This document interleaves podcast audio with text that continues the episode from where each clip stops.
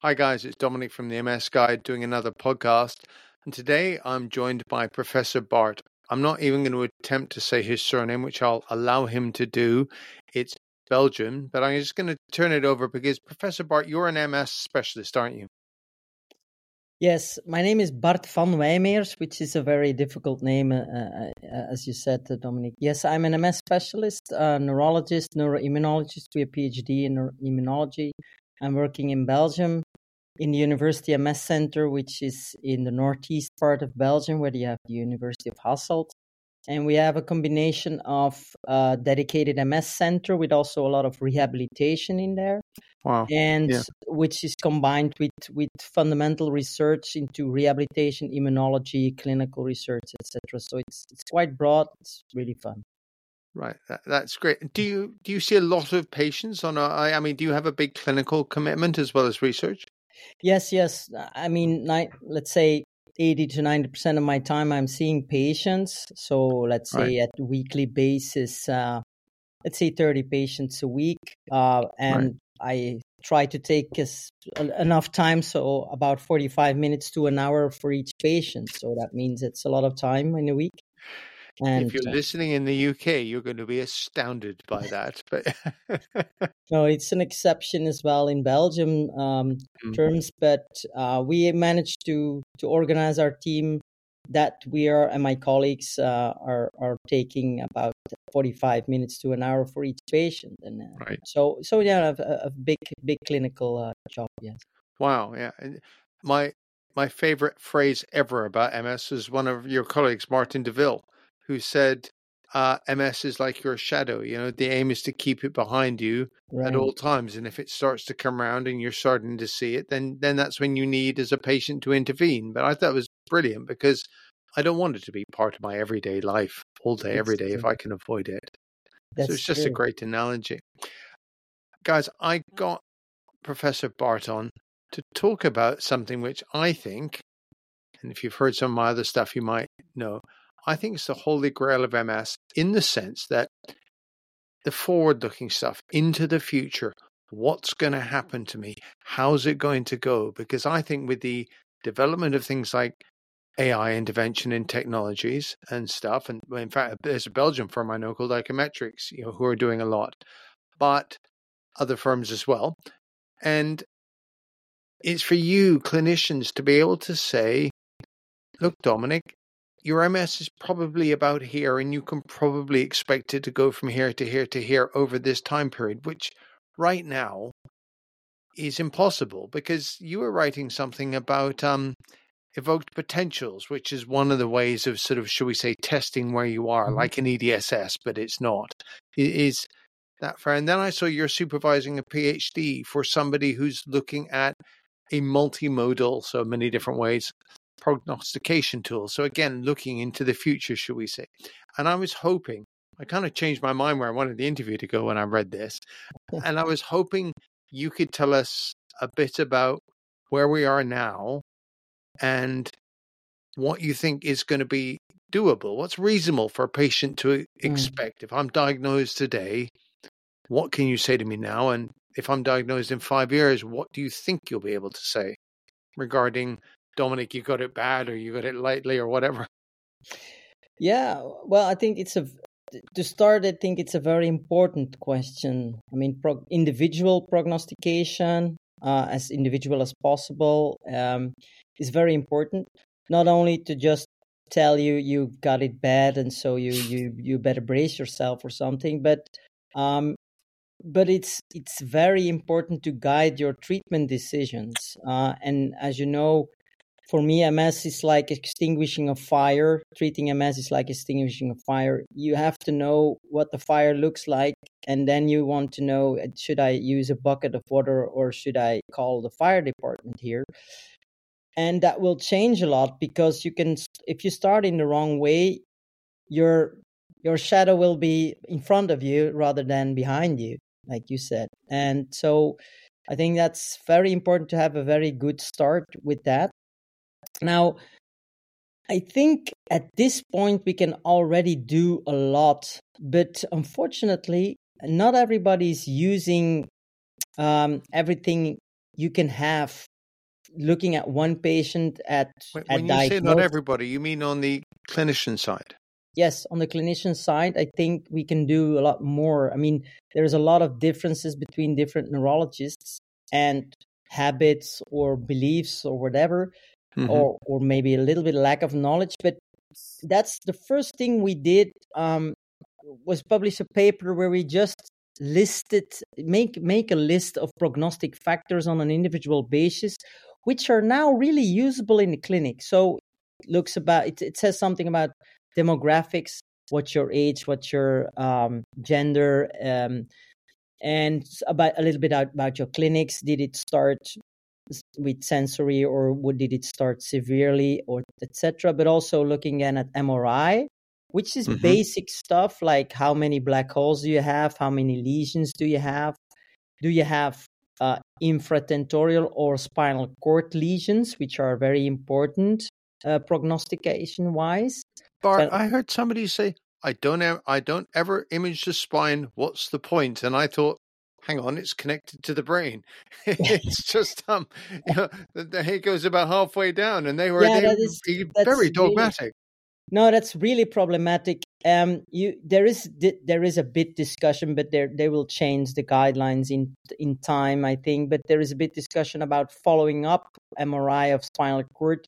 But I think you should do it, and certainly you should do it at diagnosis and to have prognosis because, but also uh, the first years because it has been shown that when you have a new lesion in your spinal cord that the odds ratio goes up sky high for eventually ending in progression rather than not having that. And that's and and also new lesions. So it's very important. If you never scan a spinal cord you can never say that and it it has a very big weight on prognostication but Do you So- know what so it is? I think stuff. it's that childhood thing of if I go la la la la la and pretend it's not there, then it's not an issue. It's No, yeah. bizarre. it's bizarre but it's very important because i will treat a patient it's about you have two patients in front of you as a neurologist or and two young females beautiful females i always um and and and and they're they don't have a lot of complaints but the the to by the one i will say you have mild ms and the other i will be very worried and say this is bad we have to treat you very aggressively because it's very bad and that will depend on for example, how many lesions and spinal cord lesions there are present, yes or no, whether they can not feel it. And also, um, and then you have another, a lot of, now demographics and MRI, I think every neurologist knows that. Maybe they don't, don't use spinal cord, they should, but, but then you have, on top of that, you can do cognitive assessment, which is important. If they have already cognitive complaints, is as a bad Mhm. prognosis then you can also do electrophysiology. And to come on to that, I think that the biggest value that there is today in evoked potentials is in prognostication. So tell everyone what an evoked. If I'm a patient and I've you know I'm newly diagnosed, what a what are or is I don't know the right word evoked potentials. I mean, it, it sounds like you're prodding my. Is this when you drag your thing up my foot to see if my toes curl over? No, no, it's it's it's actually um, it's like an electrician that is measuring an electric current throughout a wire. Yeah, Oh, okay. yeah. So Tho- you're testing how good it is through my sort of nervous system yeah, from and A to then- B. So you can. So if I I evoke a potential, a potential is how many volts are there, or many Yeah. how how much current is there, and you evoke it, and then it goes sensory, um, auditory, visual, and motor. Hmm So, for example, motor evoked potentials, then you have a magnetic pulse on your brain on the place where um, your hand function is, for example, motorically, or your foot. And then you licked a magnetic pulse, which then um, makes that the, the neurons are, yeah, char- are, are um, depolarizing. So they are charging off, so they're giving current. And then at the muscle, for example, the hand muscle or the foot muscle, you pick up that signal and then you can say this is a correct normal signal with the the the, the latency that it has so the the, Mhm. the, the, the So the time it takes to get from point A to it- point yes. B. yeah how fast it is there, and if the if it, if there's a normal form of that potential, if that and so that means when I give one pulse, it has to come out at one pulse as fast as it can. And if it goes slower or if it's if it's hindered, then it will be uh, polyphasic, for example. Yeah, mm-hmm. it will disturb the the. So the do you have one of those little scopes with the sort of waveforms on it, so you can see? Yeah. yeah. I can see that what that is.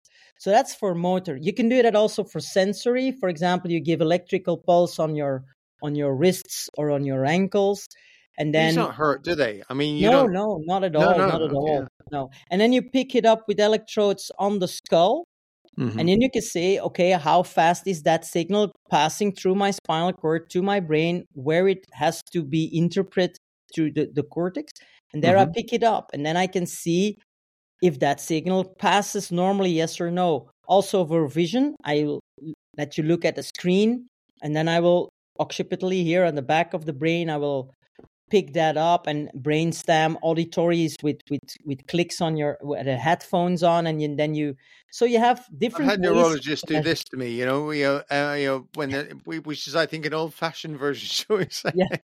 So it's a it's a way of and the most important thing of evoked potentials is that they're able to detect uh, changes that are clinically not apparent. Right. So this this this girl these 2 mm-hmm. females. Um, the one might have completely normal evoked potentials, have a normal walk, normal force mm-hmm. in, in hands, and the other might have normal walk, normal force in hands, saying, I'm, I'm on a computer every day, and then I measure the motor evoked potentials and I say, oh my God, they're really disturbed. But you're compensating. Our brain has a lot of reserves, so you're compensating for that. So plasticity means you're getting yeah. around it. Yeah. But if you measure it, you say, like, oh my God, you lost a lot of your brain reserve, but it's not clinically apparent, but it's there. So that will tell you that the prognosis is much worse because there's already a lot of more subclinical damage. So right. you're, yeah, you're about to lose your brain reserve uh, is already lost a lot. So you're about to to have yeah more more symptoms and, and how frequently as a as a doctor as a neurologist seeing an ms patient how frequently do you need to do it in order to be able to assess oh the way that patient is going? Is it six monthly? Is it annually? Is no, it it's, it's annually let's say mm-hmm. because the most power is there in the first what you measure in the first time then you can see it it it kind of takes a look beyond the surface yeah? You you look mm-hmm below that surface and you say, oh my God, I see a lot of more damage than I expected, or it's just the other way around, it's all mm-hmm. good. And that will change your prognosis also. There are very good studies about that, predicting 10 to 20 years down the road what the EDSS, how right. that correlates with the first. So uh, the EDSS, so the more abnormalities, the worse it is. Sorry, sorry about the EDSS that we're all familiar with. Yeah, is to me, that's a sort of slightly crude measure of external things, you know. Um, but this is, shall we say, I'm, I'm being, it's a bit sci-fi in the sense it's getting inside you mm-hmm. and it's mm-hmm. seeing things that MRI can't because there's so much discussion. I mean, patients yep. are aware of it about whether you call it smoldering MS or progression independent of relapse, acti- uh, relapse activity or things like that. But essentially, and I was having this conversation with a friend the other day. She said, they're telling me there's no change, and I'm telling them that there is a change, and she can feel it, and it's um various things, and it really. Yeah. I'm trying to put this politely, pisses her off that she's having to try and convince the doctors. You know, it's like, why would I make this up? No, you know, it is. It's a, you know, but but yeah. and and they're going, well, we see nothing, therefore there can't be anything, therefore we can't do anything with your drugs, and which is really awful, dogmatic kind of no. Yes, and and also you you it, I mean that is that is a big limitation and and um we know that uh even evoke potentials you can they they they're a good combination like an MRI mm. you can see structural changes like evoke potentials these are functional changes how the, how does this work here this electrical would they direct where you're looking with the mri if you did the evoke potentials first and saw an issue in a certain area could that? I mean, I'm obviously an amateur. It could be that you don't. Could that then say you would then go? I really want to focus, double down on this area with the MRI because I think there might be something here. Yeah, you could do, but uh, sometimes you don't see that on an MRI, Right. but you know there is a change. For example, an optic uh, an optic nerve, you can sometimes see there's a a complete um, uh, uh, a slower conduction time. Yeah, that, that means through that- OCT or am I mixing up my? no OCT Right. is another thing. retinal thickness. This visual evoked potential. Then you Right. measure the optic nerve I see. the Okay. speed of the current of that um, yeah image that you're processing and it's mostly done by the optic nerve now say that you have a demyelination and a remyelination but then there is all still a loss of 10 milliseconds which is a lot and then you can say well i can see that you had an optic neuritis once not by the Hmm. oct but by the visual evoked potential Right.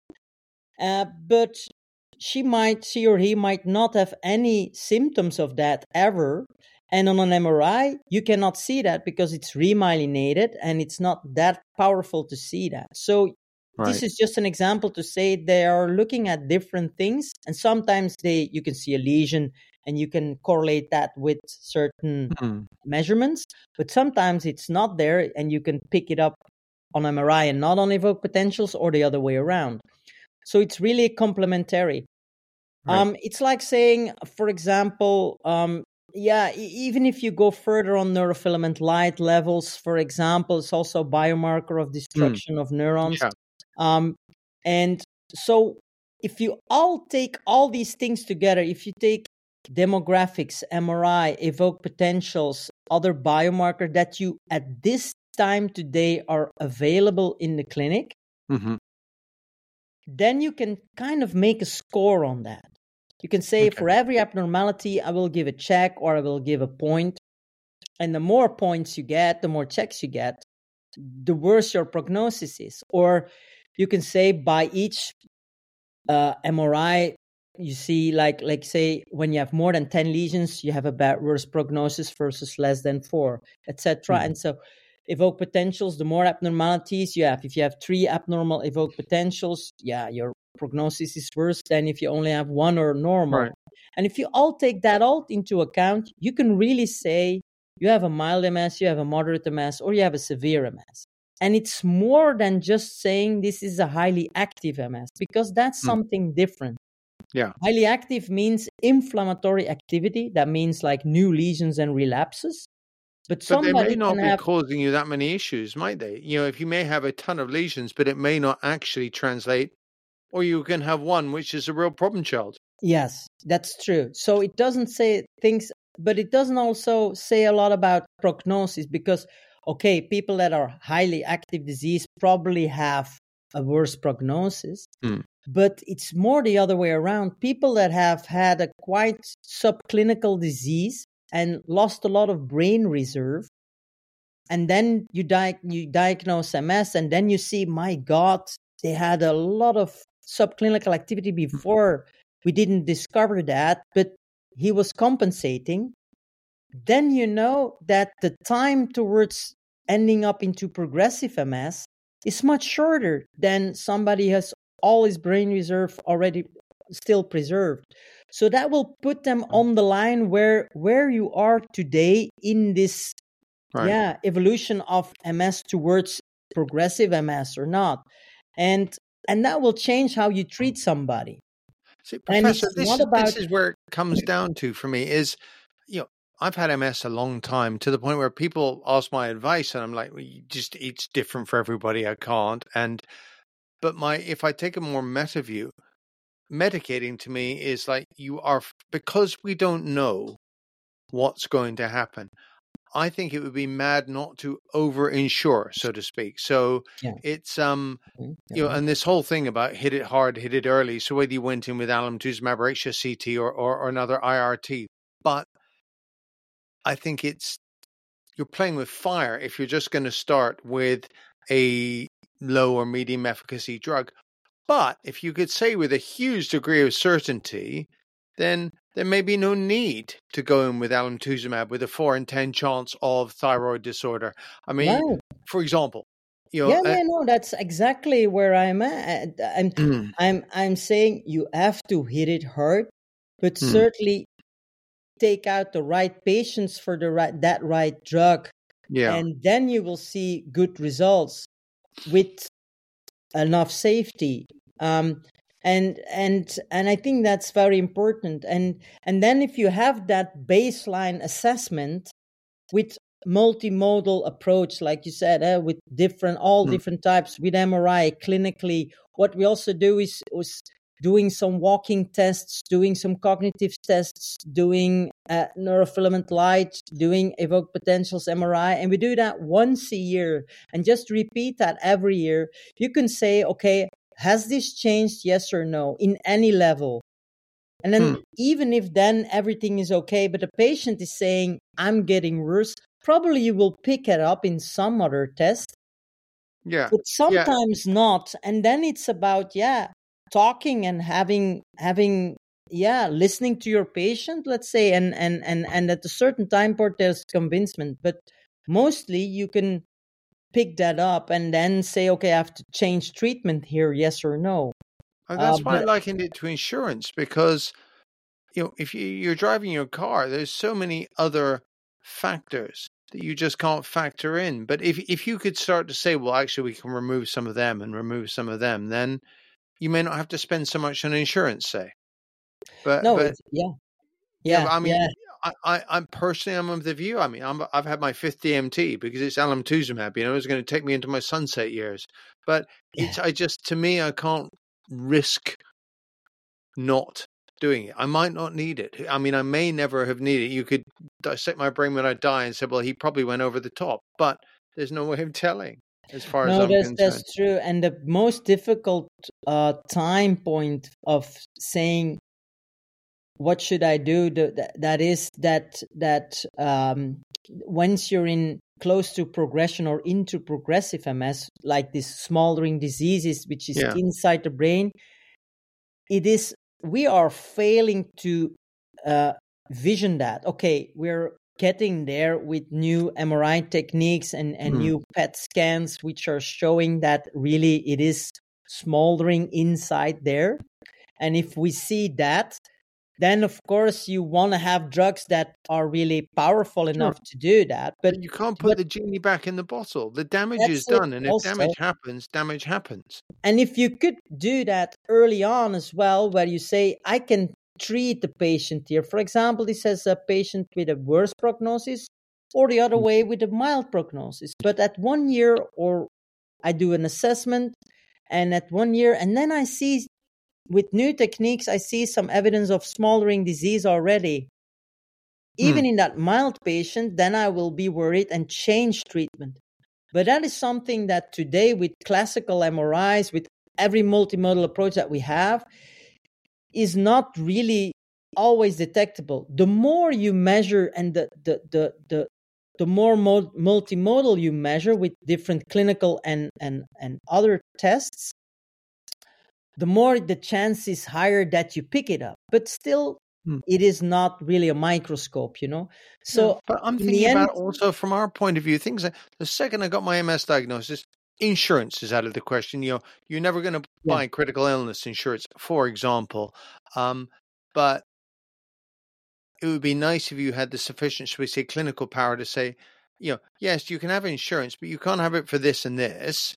But it doesn't mean it's out of the question for liver cancer or um, something like that. But right now, everything is just, you know, it, it's binary. You know, you yeah, have MS, and, and and then you say, well, what's it going to be like? And the doctor, as I, you know, we were chatting before, goes, I don't know. I mean, I went off 31 years ago and started drawing designs for a wheelchair on the back of a napkin, thinking at least I'll have a cool one. But and but I've never ended up there. Yet I've got a friend, Mark Webb, who's you know super suprapubic catheter, wheelchair, etc. And and you think you know no one knows how it's going to go. No, no, it's true. It's true. You you don't in the end you don't exactly know, but it's I always No. compare it with smoking. If somebody says like, "Well, yeah, but it's it's you never know. Some patients start very highly active and then they go and then in the end it's all well." Then you say, "Yeah, well, that's like with smoking saying Um, yeah, but I know a guy who smokes all his life and he doesn't have any problem. He doesn't have any problem. And he's Exception 70. proves the rule. I, yeah, Yeah. part of my masters with stuff like this. You know, it's just like no. if if you have these exceptions that that confirm that the most the most that it is an exception so no doctor will ever say oh it's okay to smoke because probably you will be the one that it will not end up badly and that's just the other way around with ms no no it is if you are in a category that you have a bad prognosis you have the highest probability of following that category and having a a bad evolution. So that's why you take the chance of having a highly active drug with some risks on it. but it speaks to human emotion because if we remove all the clinical stuff, you buy a lottery ticket, it's 13 million to one, you know, in the UK. And I say to people, you're not buying the chance to win the lottery. You're purchasing the chance, which I think is entirely legitimate, to dream about what you do with all the money. But if you actually think, if you're if you're holding on to, should we say, your financial situation being changed at 13 million to one, you don't understand other risks in life and and, and, and the mm-hmm. effect they, they stand to have on you. But it's it's the human thing. You want you don't buy a lottery ticket thinking it's definite that you're going to lose. It's like you don't have a cigarette thinking, you know, oh yeah, my grandmother lived to 102 and smoked 20 a day, and it's like, yeah, but but your granny's not the norm, No, that's true. And, you know. and And so this is I find this troubling with drugs because I talk to people and they go, I don't want to take that. It's got horrendous side effects, and you're thinking yeah, it doesn't actually. And when you balance that against what you stand to lose, if you that's don't, it, it's it's very it's a 20 year discussion. I don't know if you got kids. I got a 21 year old daughter, and she can't conceive of being 41. It's just an impossible reality. So it's very hard to engage and say, what Yeah. do you think will happen when you're 40? I, I have I have the experience, Dominic, that that uh, and I think that's a very important psychological factor in under treatment, for example, of patients, Hmm. because doctors they want to give good news, patients want to receive good news, Mm-hmm. and if you're saying like I see a young person with not a lot of disability at this point, well recovered, quite well. And if I don't do this multimodal approach of looking very objectively at this patient, I might also think, what can possibly happen to this 20 year old girl that makes her having a wheelchair when she's 40, let's say? Go and live your life. Go and have fun is one Go of the and have fun. lines. This is a mess. It will be okay. And you underestimate the disease because you didn't look too close. And if you are saying that, you're you don't have time enough to really explain it. So you have to take time and then you have to be honest. Do you know what it's called Honesty when this is- happens? Do you know the name for it Yeah. when this happens? Hyperbolic discounting. But but No. but being honest will not take away the hope of that patient. It's It just shouldn't. reality. Yeah. And if you have that honest discussion and say, look, these are your factors and this is why you have a worse prognosis. So this is why we are aiming for these types of drugs which have some Hmm. side effects and drugs. I never encountered a patient who then says, Doctor, I don't want that. No, they say, Oh my God, is that really so? Okay, we have to go for it. And let's talk about these factors. And then they listen and then they know. And we don't take hopes away. It's the same No. thing like you're under a treatment and there's a new lesion on MRI. It's just it's just by hazard that you didn't feel that, for example, but it's as prognostically, it's as important as having a relapse. Now, if you had a relapse, you say, Oh my God, I had a relapse. I want to change treatment. If you had a new lesion, you're not saying, like, Oh my God, I had a new lesion. Yes. I've had that more than once. You've got a lesion, but don't worry about it because it's not affecting you. And you're thinking, oh, okay. You know, I mean, what can you do as a patient? You are the. That- that is, that is, and that's what, that's old school MS, let's say, and we have to You're get slave rid to the that. master, though, as a patient. You're the doctor. I'm the patient. Anything you say, I mean, for 99% of people, it's anything you say is the God's honest truth. And no, but then you encounter again the same thing. Like you're a doctor and you're looking at the patient, and he's she's she's fine, or he or she's is very fine. There's no problem. You see a new lesion; it's not that bad lesion, and you're thinking about, yeah, if I want to change that treatment now, I have to talk half an hour, and I only have ten mm. minutes. And she's doing fine, and maybe it's not that bad. So I want to give good news. She wants to get good news. Hey, see you in six months. and then and then you you get off under treatment, mm. very bad treatment, and this is something you know we will not catch up because that can be the start of smoldering MS. That's the psychological bias on both sides, wanting to get good news and wanting to deliver good news. Yeah. And not, you know, and so, but I think in the sort of, should we say, the power dynamic of that relationship, the person in your shoes, frankly, should be able to see and look past, shall we say, the fact, you know, yeah. and understand that they have, I mean, it is hyperbolic discounting. It's going for the short term pleasure yeah. and discounting the long term damage that will be done by achieving the short term pleasure. And right.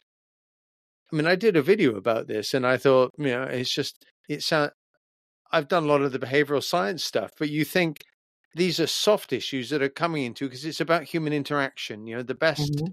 response from IMS over time is if we have a good relationship and you, you being the doctor generally, you know, when I'm diagnosed, see me through it, not pat me on the back and go there, there, go live your life. You, you, you are you're an active young lad. Off you go. Yeah, and I think, for example, one of the ways to to try and change that is, of course, there's education about it, talking mm. about it, and empowering the patient. But the next level will be um, data science, uh, artificial intelligence, maybe, but a lot yeah. of data science. And we're, for example, in this PhD with prognostication, mm-hmm. apart from saying we want to have a scoring system that we will try and to validate on a group level of patients to try and see whether that prediction here is doing it right. Mm-hmm. What you eventually want is that the doctor is not saying, mm, in my experience, and I think this and that. That data is saying that. For example, you upload your demographics, you upload your mm. MRI, and you're not counting scans, but there's a, a computer model that is reading the scan and saying, okay, I can get much more uh, features out of there that are linked to prognosis. You do that also for electrophysiology. We also we did that, and you can extract a lot of more data out of that curve. And when you do that on every multimodal level, this, uh, yeah, this computer model, let's say, or this this data maybe can be compared with a big big database all over the world and saying, okay, you have got this profile, and we are comparing you with 50,000 other MS patients, and we see that hmm. you fit in this profile. And most patients in that profile do very well on this type of treatment and have this type of evolution. So hmm. I think this would be the best treatment strategy for you. And then you're saying, okay, this has nothing to do with I want to deliver good news. This is just yeah. science. Yeah, yeah, and, and it's yeah, Arman Eshaghi in London, a researcher on AI and MRI, and he was telling me trained it, and and they were looking at very specific things, but essentially he trained it with twenty thousand patients worth, and yeah. You just sim- you, me, anybody can't assimilate that amount of data. You know, we're tired, we need coffee, we need to do other yeah. things, we need to. The machine just goes jer jer jer jer at it, and you know, I mean, that's, that's the benefit. And, you know, AI, I was, um, there's a trial in London called the System S, which is getting off the ground. And it's actually looking at AI, the icometrix stuff, to mm-hmm. um, see what effect it has on neuroradiologists' time in reporting yeah. and the accuracy as well, and how that affects the um, the MDT, the treatment team decisions. Oh, yeah. But the fact is, it can see the AI can spot a one millimeter change in the lesion that perhaps the neuroradiologist for because we're people. You know, no, we're humans. We're looking at stuff. We have a measuring device and stuff. Yet the machine's just being the machine and being better at it. Its wife didn't leave this morning. The dog wasn't run down. You know, it's not no, tired. It's whatever. It just is. No, I think the role for a, a doctor or neurologist in this case in, in, in, treating MS, if we have more data and artificial intelligence, this and that, we get it together. And then it's the only thing we have to bring in the human part of explaining that, of being yeah. there, of explaining the science in a, a fashion that the patient is able to to to comprehend that and then say okay um, and then controlling because sometimes there are mistakes but these are mistakes that the human will not make because hmm. they will they will see this is not a lesion but this is just a, a tumor there so it's yeah. something completely just different a tumor yeah well it's not just a tumor but yeah this is some this is something real they can misinterpret something so yeah. that's the, the radiologist is the, the one that checks whether the computer didn't hmm. make mm. a mistake not that it's not accurate but some things they cannot see Hey, my and dad was a pilot his whole career.